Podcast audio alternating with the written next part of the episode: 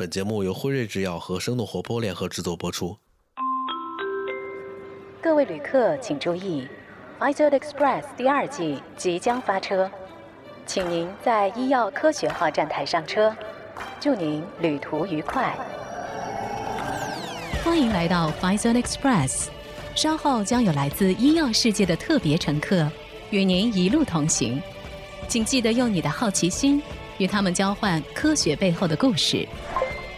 请您放松心情，与我们一同开启不可思议的医药科学之旅。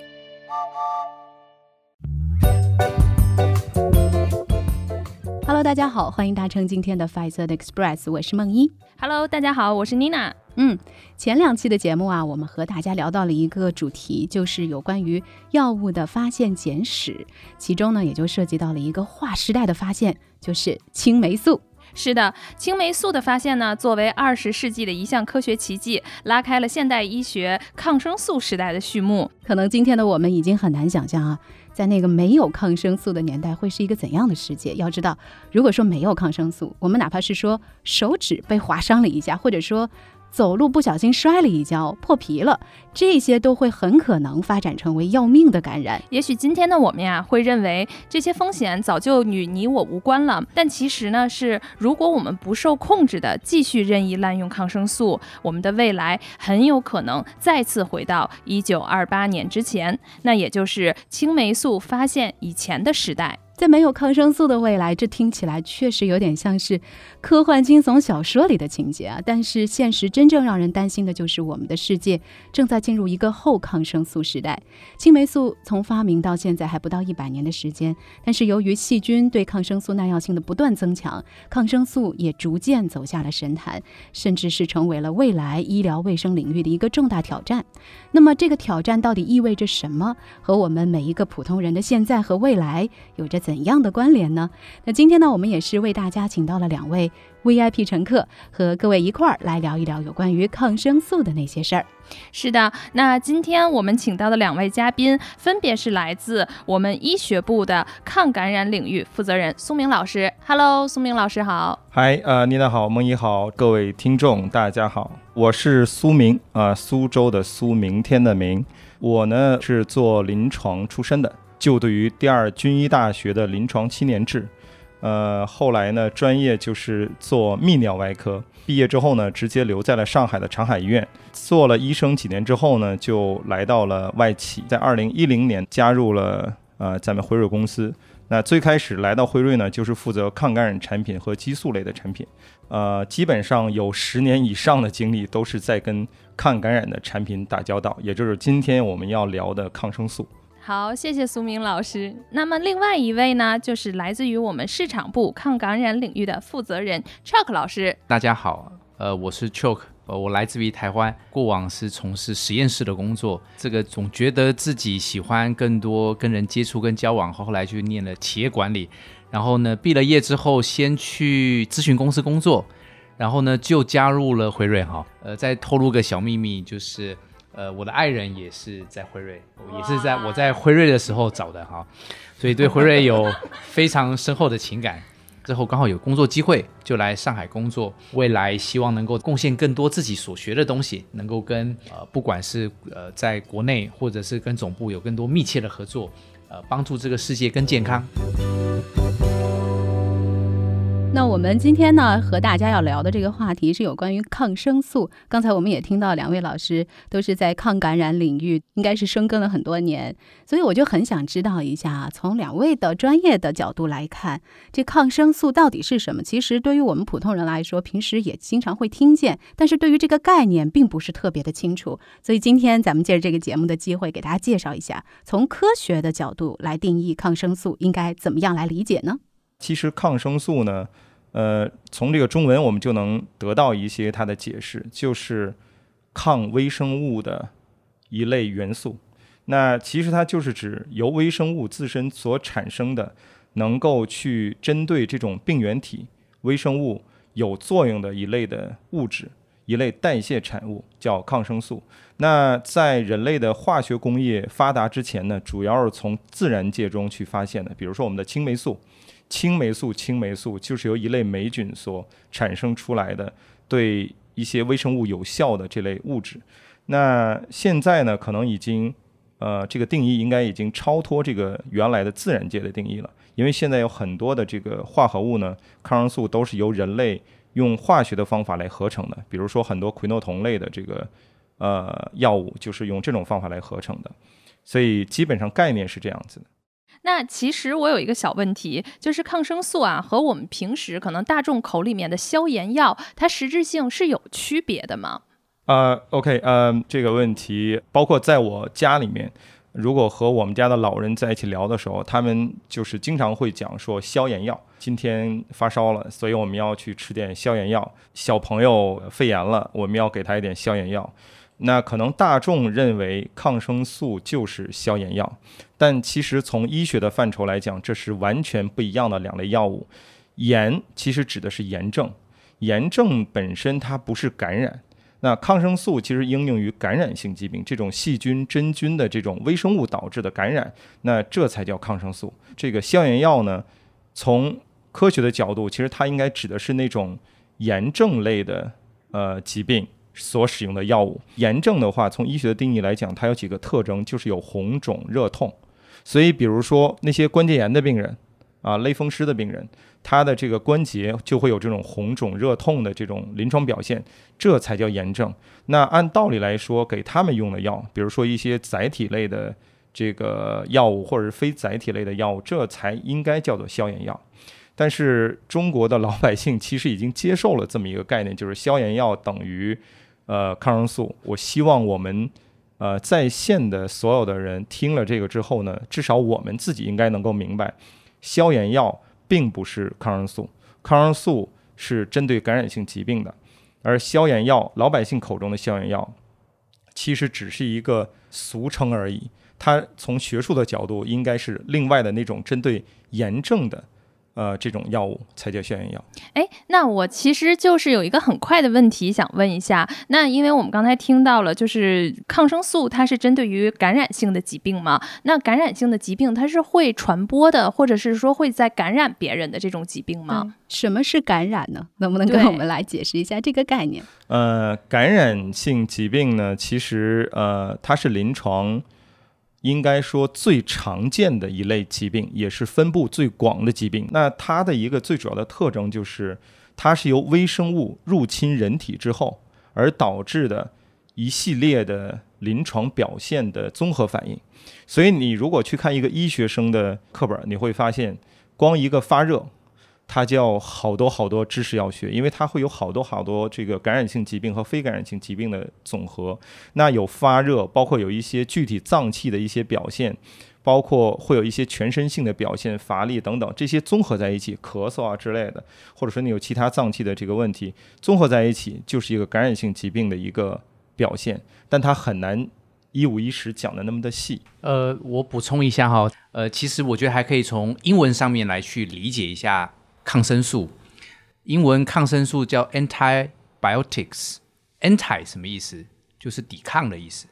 biotics 就是指生物的意思。所以抗生素的概念就在于有一种药用到身体里面去之后，会把一些微生物杀死，这个叫做抗生素。那刚才苏明老师也说到一个很重要的概念，就是当你发热了，或者是你觉得你发炎了。所有的医生们都要学一个知识，要去区隔它是不是微生物感染所造成的发热。好，所以你今天想象一下，如果你今天发热了，或者是你觉得身体不舒服，你就想吃头孢这样的抗生素，对不对？肯定就不对。你要跟医生一起去沟通，或者给医生诊断，你到底是不是微生物入侵你身体里面造成的发热现象？如果是，你用抗生素才会有用，如果不是，就像刚才举的例子，也许你是因为其他的问题造成你其他的发炎反应而造成发热，你这样吃抗生素，这样吃头孢就一点意义都没有。所以这个确实就像刚才素明老师说的，有很多的误区，肯定需要对症下药，呃，跟医生好好沟通，这个才是最重要的事情。那我们也想了解一下，就是我们现在该怎么样来判断我们市面上或者说我们家庭的自己的小药箱里看到的哪些药是属于抗生素，哪些我们以为是抗生素的药其实并不是呢？我们有些什么样的给大家的一些小 tips 让大家来分辨吗？呃，这边呢，呃，给大家提供一些。呃，比较简单的方法吧。当然，其实从我个人而言，我不建议大家在个人的家庭小药箱里去储备这些东西，因为每个药物都是有它的这个有效期的。然后同时呢，大家还要记住，在临床上，尤其是感染性疾病的话，不是说你这个月发生了呃这个发热和咳嗽，和你三年之前的那次肺炎就是同样的一个问题，因为它有不同的细菌。那很可能你上一次吃的药。你留下来了，姑且不论它有没有过期，但也许到今天你又开始咳嗽发热了，或者你们家的孩子咳嗽发热了，你用同样的上次那个药，可能就没有效果。所以我们还是主张像刚刚 Chuck 老师讲的，呃，在抗生素的这个使用的这个方面呢，最好不要自己来做判断啊，还是要去遵医嘱的。呃，那什么样的药可以呃，我们可以知道它是抗生素呢？其实最简单的方法就是你看它的药盒的外包装，它上面写的适应症，是不是针对于某些感染？比如说它会说啊，上呼吸道感染或气管炎、支气管炎、肺炎，或者说什么这种腹腔感染之类的。那如果它是有这种字样的，那基本上我们可以认为，从适应症的角度，它应该是一个抗生素。啊，当然这个要除外中成药物。因为很多中成药物也会这么写，它适应症是，呃，什么什么样的感染？但是中成药物的话，一般它不是算在这个范围之内的。我作为一个听众哈，我想问苏明老师一个问题，因为这个确实蛮专业的哈。从作为临床大夫的角度，哪几个也许是比较常见的抗生素的类型？比如说刚才你提到了某某头孢，还是某某某某什么？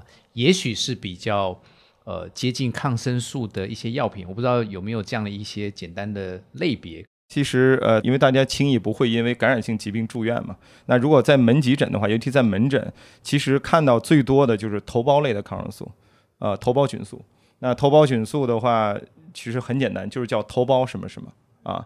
呃，当然也不排除有的时候可能也会有些头霉素的药，它也会叫头孢什么什么。但最主要的应该最常见的还是头孢菌素，然后再往下呢是大环内酯类，比如说我们见到的红霉素啊，什么焦沙霉素啊，包括我们的阿奇霉素，那都是属于大环内酯类的产品。那还有其他的比较常见的呢，口服类的，我们也会见到氟喹诺酮类的药物。那氟喹诺酮类的药物的话，我们常见，比如说环丙沙星啊、左氧氟沙星。那这三类的话，在临床上是在门诊和急诊是最为常见的。那我尝试总结一下哈，头孢什么什么什么，然后什么什么什么霉素，这是第二种，第三个什么什么沙星，看起来都跟抗生素可能会有一点关系，对吧？对，对的。想再问一个经常我遇到了问题哈，比如说呃前一天晚上。我们看月亮很好，我们就去看夜景。隔天早上突然头很痛，那我到底能不能吃抗生素呢？哦，我觉得这样，其实 chalk 的问题也是一个特别典型的问题。我个人认为，其实这个时候最有可能的是，因为可能流连忘返之后，有些小冷风吹来，你已经不觉得是冷了。那其实你的身体会觉得这是冷。那你的免疫系统呢，可能会有一些呃小的错外。那这个时候，其实最有可能是普通感冒。啊，反而不是流感。那普通感冒的时候呢，其实按道理你应该做的事儿是请假在家睡觉，然后去呃尽可能的维持正常的饮食，因为你的免疫系统、你的身体在这个时候是需要优质蛋白质的，所以你需要去补充饮饮食。那为什么要多喝水？不是说。这个病毒讨厌水，而是你通过喝水的方式多喝水，能够加速你的新陈代谢。那你会把病毒所产生出来的一些 一些有害物质，可以把它尽快的排掉，排出体内。那这样的话呢，你的症状会缓解，然后也会加快你这个感冒的这个缓解。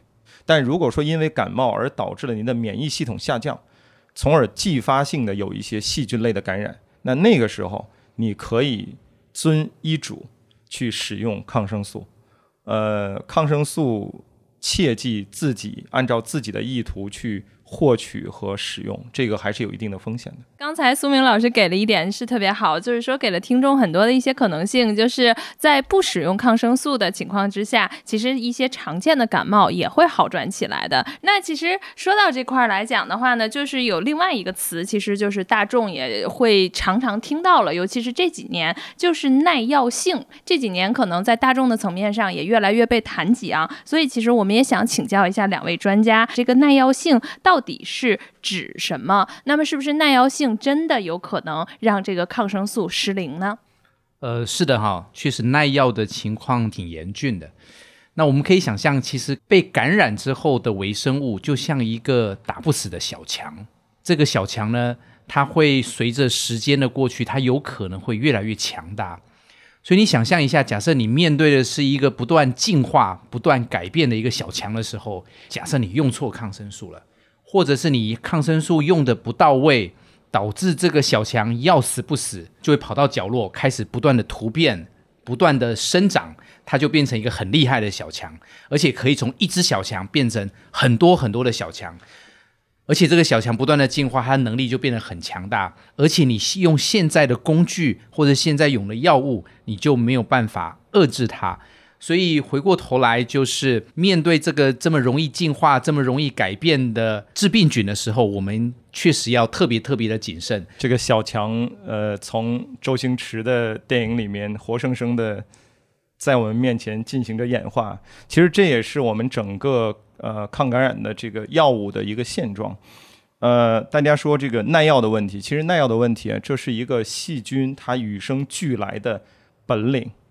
其实它像人类一样，比如说我们都说说人类经过核辐射之后，到底是会灭亡，还是会变异了之后活下去？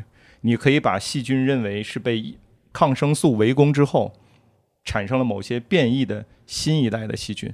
它这个细菌产生耐药的机制，就是它自我保护的一种方式。所以，细菌和人类是不死不休的斗争。当然，这里面指的主要是致病菌，当然也有很多有益的细菌。这个耐药问题来说呢，其实我们从青霉素的诞生开始就已经发现这个问题了。那这也是为什么到现在我们经常看到说，现在耐药问题非常严重，未来我们将无药可用。因为一旦它耐药了之后，它会把这个基因传播给。它附近的其他的细菌，所以它会从一株耐药菌变成好多好多株、成千上万株细菌，而这些细菌是我们没办法去完全清除掉的。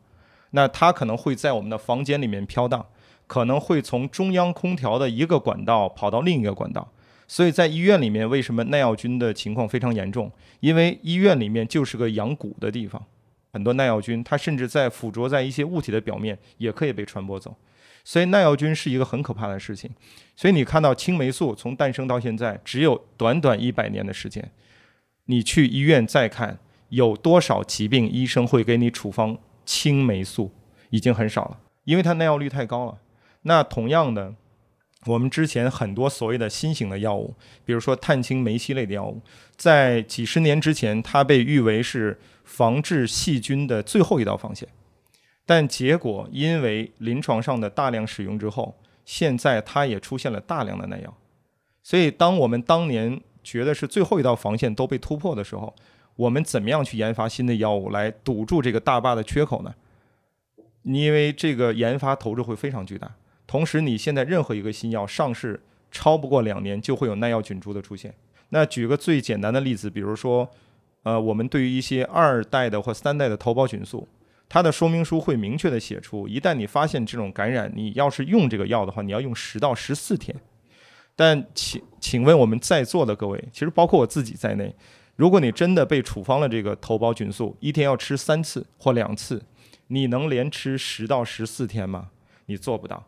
但如果你做不到，比如说你吃了两天，你说我上班这么辛苦，然后两天我已经好了，我觉得我已经好了。但其实你觉得好的是你的症状已经缓解了，不代表这个微生物已经被从你的体内清除掉了，你就不吃了。很有可能这个微生物就已经产生了某些耐药的趋势，它就会进行传播。所以耐药的这个事情就是，但凡你不把细菌杀死，它就有可能会产生耐药，然后它也有可能会去传播耐药啊。所以。为什么说细菌耐药的防治是人人有责？就是这个原因。就是我有点理解，就是说杀不死你的，更让它强大了。所以这个是不是就我们口中所说的超级细菌？我们现在其实越来越听得到说，哎，这个就是一个超级细菌，又是人类面对的一大难题。那么想请问两位老师，就是超级细菌是怎么回事儿？它是如何产生的呢？嗯，人类现在面对很多难题，呃，超级细菌是其中少数几个，我至少我们还能感觉得到，我们是有办法能够去控制的。呃，超级细菌其实说白了，它只是一个被文艺化的一个称呼。其实它应该是多重耐药菌，就是这个细菌呢，它可能对很多种类的抗生素都已经耐药啊。原则上临床一般有一些定义，比如说它是呃超过三种以上的叫多重。那如果是针对这个医院它已知的这种抗生素种类，它都是耐药的，那就是啊全耐药的这个细菌。那这种呢，其实现在在每个国家的层面的话，它所面对的超级细菌种类是不一样的，跟它的自然环境、跟它的用药的这个环境都是有关系的。在中国这边呢，我们主要对于这种肺炎克雷伯菌的这个耐药，包括铜绿假单胞菌的耐药的话，我们觉得可能会比较形势严峻一点，呃，但不是说没药可用，而是说你在治疗的时候会比较棘手啊，所以。呃，又回到那个话题，就是我们每个人都是有责任去阻止这个超级细菌的产生的啊！不要自己这个拿起药就吃，请遵医嘱。其实刚才苏明老师也说到了，就是现在研发出一款新的抗生素，它超不过两年，可能就会出现了耐药菌株了。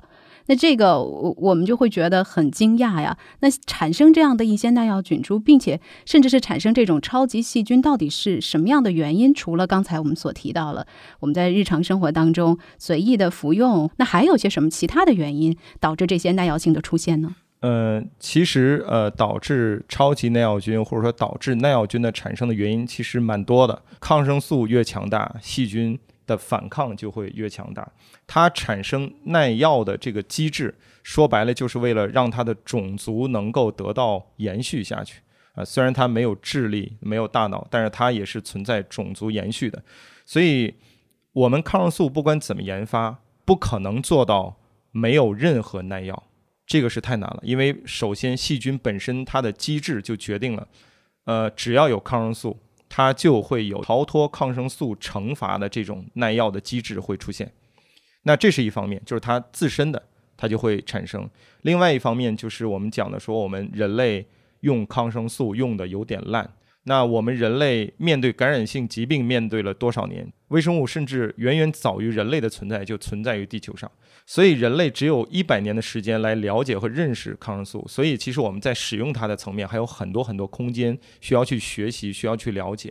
另外还有就是我们在畜牧业，其实我们也滥用了太多太多的抗生素，甚至我们在畜牧业用的抗生素比在人身上用的还要多得多。而这也是为什么会有那么多耐药的产生的一个非常重要的原因。呃，我们曾经我知道我忘了是哪一年，曾经做过一个调研，就是在河流里面去呃每一个河流去抽取河流的水，然后去看里面的抗生素使用的情况，结果发现多数的河流里面抗生素的比例是很高的。后来去查了源头，才知道原来很多的养殖业。他担心他的鱼生病了，所以他在鱼池里面就加了很多抗生素，甚至是要养鱼之前会把池塘的水放掉，然后呢把抗生素埋在土里面，让牛去采，然后呢希望把抗生素踩在土里面，让之后把水放进去，抗生素就可以缓慢的释放，让这些鱼可以一直生长的环境。都有抗生素，也因为如此，所以很多的河流它的抗生素的比例是非常非常高的。那这些耐药情况不只是影响到鱼，也会影响到人。那不只是鱼类，包含很多的可能像鸡啦、牛啦，我们在吃东西的时候，其实也都有很多的抗生素存在。啊，这个畜牧业这边。我这边没什么特别的补充，然后呃，可能呃，我想提一点，就是关于我们个人和医疗之间的这个互动的事儿。因为刚刚我们一直讲说，个人一定要遵医嘱。那这个遵医嘱呢，有两方面的含义，一个呢是呃，不要自己去药店随意的购买抗生素，呃，而是要真的去医院看医生。那这是一方面，另外一方面，请不要影响医生的判断。呃，尤其是我们现在很多有孩子的时候，对于学龄前的儿童来说，高烧很正常，因为他的体温调节中枢没有发育完全。不要用成人的感官去揣测这个孩子的感受。然后，另外呢，关于这个静脉和口服，其实建议大家能口服尽量口服。静脉的使用为跟口服唯一的相比，不过是往你的身体里面在短时间之内集中的注射进了很多液体。那那个液体能够把你的热量带走，所以会让你感官上觉得更好一点。但是从抗生素本身的抗感染治疗的效果来说，我们上市的这些口服药物，它一定是已经被证明了和这个使用静脉使用的抗生素的话没有本质的区别。所以，呃，千万千万不要去影响。医生的医疗的这个判断，我觉得这个也是非常非常关键的。嗯，对的。那其实我刚才听苏明老师在聊的时候，就是说，嗯，之前有一款药物，然后被称为最后一道防线嘛。那其实我们可以畅想一下，如果我们不去严加管控抗生素的这种使用以及管理，那么会不会有一天，就是真的会面临无药可治的这么一个局面呢？那我们现在离那一天就是还有多远？而且如果一旦出现那些局面之后，我们会面临哪些非常严重的后果呢？需要我们其实共同人类来承担。呃，我我想可能有一个很直观的例子，啊，就是大家知道美洲大陆的原住民是怎么死的吗？包括非洲大陆的原住民，在欧洲殖民者去了之后怎么死的？除了被杀死，非常非常那个有名，就是因为带来了病菌，所以他们是死于很多的这种感染。嗯，对。其实你想在那些大陆上。会说连最常见的细菌都没有吗？一定是有的。但为什么他们会那么快的死掉？就是因为他们那儿的微生物是比较单纯的，或者说没耐药的。但欧洲的这些殖民者带去的，很可能是已经经历。虽然那时候还没有抗生素，但其实那时候欧洲大陆已经有非常非常多的药物，各种化学制品。而经历过这些化学物品淬炼之后的细菌和微生物也已经变得很强大了，所以当他们到达其他的大陆之后，迅速的就导致了很多的这种感染性疾病的发生，然后就导致了很多人生命的丢失。所以这是一个特别直观的例子。那其实，在国际上的话，在一五一六年的时候，有一个著名的经济学家曾经做过预测，他说，如果现在我们不采取行动来遏制这个耐药的扩散的话，不去加强对抗生素的研发的话，二零五零年每年大概有一千万人会死于耐药的微生物的感染。那其实就这个话题，我有一个特别好奇的想问，因为我其实也是来了辉瑞之后知道，就是抗感染是我们其实特别大的一个这个业务线。那么包括其实大家也总是在谈，其实好像在抗感染领域已经很多年很多年没有什么划时代的这个新药上市了。那其实想问问，是各大药企他们是面临了一些什么样的困难，还是说就是我们现在研发速度已经追不上，就是生物这些超级细菌演？化化的速度了呢？嗯，是的呢。就像刚才主持人说的，呃，细菌突变演化的速度比药物研发速度要快。加上刚才也呃提到很多例子，如果对于抗生素不珍惜、好好使用，导致很多抗生素都耐药的情况之下，细菌突变的速度就会比药物研发的速度要快。呃，辉瑞公司其实秉持着一个理念，就是所谓的利用精准诊治提供。患者最合适的治疗是我们一贯的一个理念，所以我们在十几年前就去推动合理用药，去收集耐药数据，同时间去宣导一个概念，就是经由合理的诊断，你用合理的抗生素，才能够帮助环境变得更健康，也帮助民众可以更健康。其实，在合理用药这个方面的话，辉瑞公司从零八年就已经开始跟政府和学界来。推动这样的事情了，那无非就是几个方向。第一，我们在推动专业的医疗人士的培训和教育，所以跟之前相比，现在中国大地上已经有了大批量的足够专业的这个感染性疾病相关的专业人才。另外还有呢，就是 Chalk 老师刚刚讲的数据的这个层面，感染性疾病最独特的就是它要一个耐药率的一个监测，包括你呃整个药物使用的监测。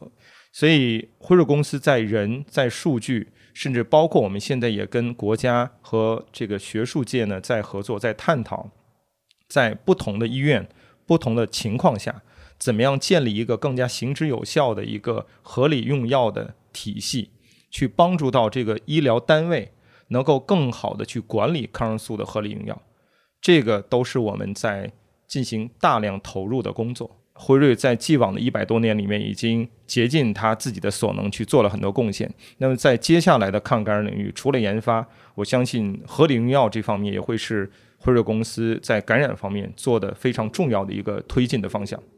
实际上，刚才我们聊到了很多，因为像合理使用抗生素，这也确实是一个非常复杂的课题，也需要很多专业的人士，包括企业，包括各方来综合运用细菌耐药数据啊，或者说是药物特性，呃，各类的专业的评估等等的专业知识，才能够做出非常适当的选择。很多听我们节目的朋友啊，可能都是和我和妮娜一样，并不是真正专业人士，但是呢，我们可能要改善自己日常对待于抗生素，或者说对待药物对。对待治疗的态度也能够有所帮助的，所以在最后呢，也想请两位给我们提炼梳理一下，作为普通人，我们从自己日常生活的点滴当中可以做一些什么样的改善呢？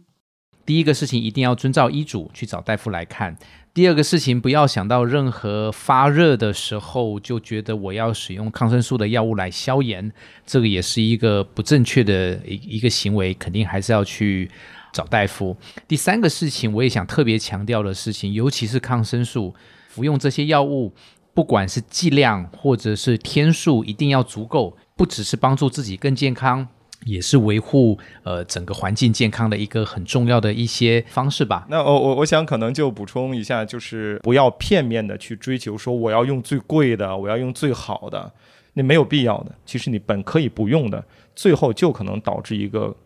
超级的耐药菌的发生，这是非常有可能的事情，所以这一点的话，大家也是要当心一点。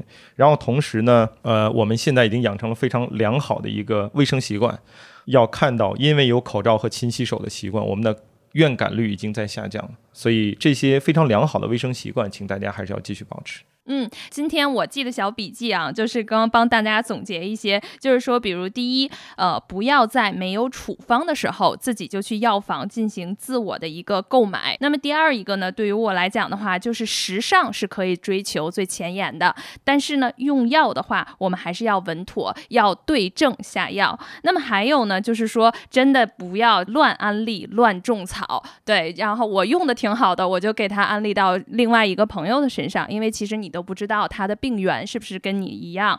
那么另外就是有的时候啊，我们真的会关心则乱，尤其是发生在我们自己身上以及我们自己的家人身上。但是那个时候，我们还是要相信我们医生的这个专业能力和判断力。那么让医嘱说了算。嗯，是的，这不仅仅是对我们自己个体健康负责，也是对他人、对我们的将来负责任的一种表现。好的，那今天呢，我们的节目就到这里，和大家聊了很多，也收获了很多，非常感谢我们们。两位嘉宾来到我们的节目当中，和大家分享到了这样的一些非常精彩的观点和知识。谢谢，谢谢大家，谢谢。那我们下期再见喽，拜拜，拜拜，拜拜。各位旅客请注意，本趟 Pfizer Express 即将到站，感谢你的一路陪伴。如果你喜欢今天的旅程，可以分享给你的朋友，或者在评论区给我们打分留言。如果大家想要和我们一起讨论更多关于科学与健康生活，或者加入辉瑞，可以关注微信公众账号“辉瑞制药招聘 f i z e r Express”，期待与你再次踏上不可思议的医药科学之旅。我们下次再见。本节目内容仅出于疾病和科普教育目的而制作，不涉及药品推广和诊疗建议。如果您有医学方面的问题，请咨询医学卫生专业人士。